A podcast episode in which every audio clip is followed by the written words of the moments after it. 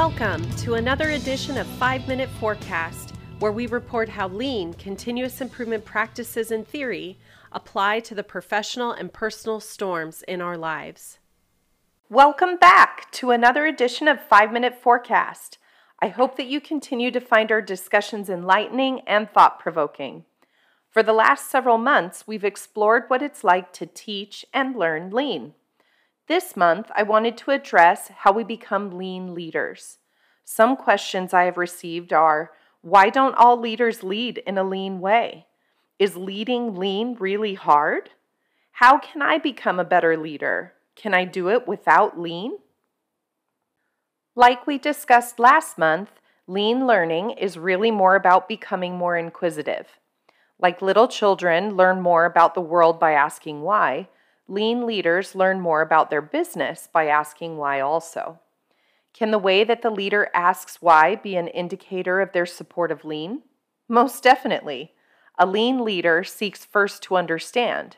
In other words, their phrasing of the question might be different than a traditional leader's phrasing of a question. This doesn't mean that a traditional leadership method is always wrong.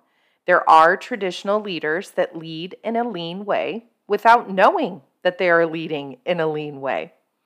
I'll give an example to illustrate what I'm referring to. First, the scenario. We are a service organization that provides medical diagnostics. The patient may or may not know what their diagnosis is. In this scenario, the patient information from their provider has not been correctly given to the tech providing the diagnostic test. In other words, the order from the providing doctor's office is incorrect, and therefore the patient was scanned for the incorrect diagnosis. A traditional leader in this scenario may ask questions like Why was the patient incorrectly scanned? Did the tech mess up? A lean leader may ask the questions differently. Did the tech follow the process of asking the patient what they were being scanned for? Did the provider use our standard order form? Notice the slightly different tone of the questions. The first was looking for fault with someone. The second was looking for a breakdown in process. Each asked about the tech, yes, but the second focused more on following the process than the first.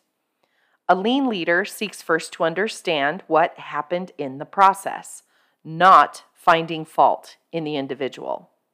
Does this mean that a lean leader is going to get it right all the time? Of course not. We are human.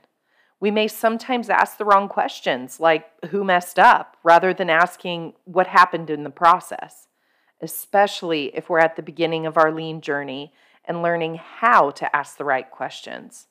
Habits are hard to break sometimes. Thinking back to the different leaders that I have worked with and for in the past, I have seen both types of leaders sprinkled throughout my career. The individuals that desired to become more lean leaders made gradual changes in their behavior and learned with each mistake or misstep. Those leaders will always and forever be the examples of what to do as an effective leader in an organization. The ones that did not desire to change didn't. Unfortunately, those leaders, plural, will always and forever be the examples of what not to do as an effective leader in an organization. It's shocking, really, that individuals like this continue to get promoted in today's environment. But if you look at the culture of the organization where these individuals reside, you will always find unhappiness and, sadly, in some cases, toxic behavior throughout the organization. It's not just with the leaders. Like we discussed for the last couple months, being a lean leader is more about asking the right questions and being teachable than it is about knowing the right answer or what tool to apply in which situation. It's becoming a master questioner. If that is the mark of a cultural transformation that is sticking, that means that the leaders leading the transformation are emulating this inquisitive behavior. They are more concerned about asking the right question than they are about being right.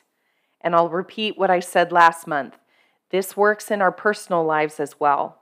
The more concerned we are about asking the right question and showing support, the more love can thrive in our relationships. Pride cannot take hold if we are asking why. Looking for ways to become a lean leader? It starts with asking why. Lean leaders are by no means perfect, but they definitely learn from their mistakes. They don't seek to be perfect, they seek first to understand. If you have any additional questions or are looking for someone to support you through your lean leadership journey, don't hesitate to contact me directly. I would be happy to support in any way that I can. To learn more, tune in later this month as I speak with my friend Dan Locke as we discuss our experiences with becoming lean leaders.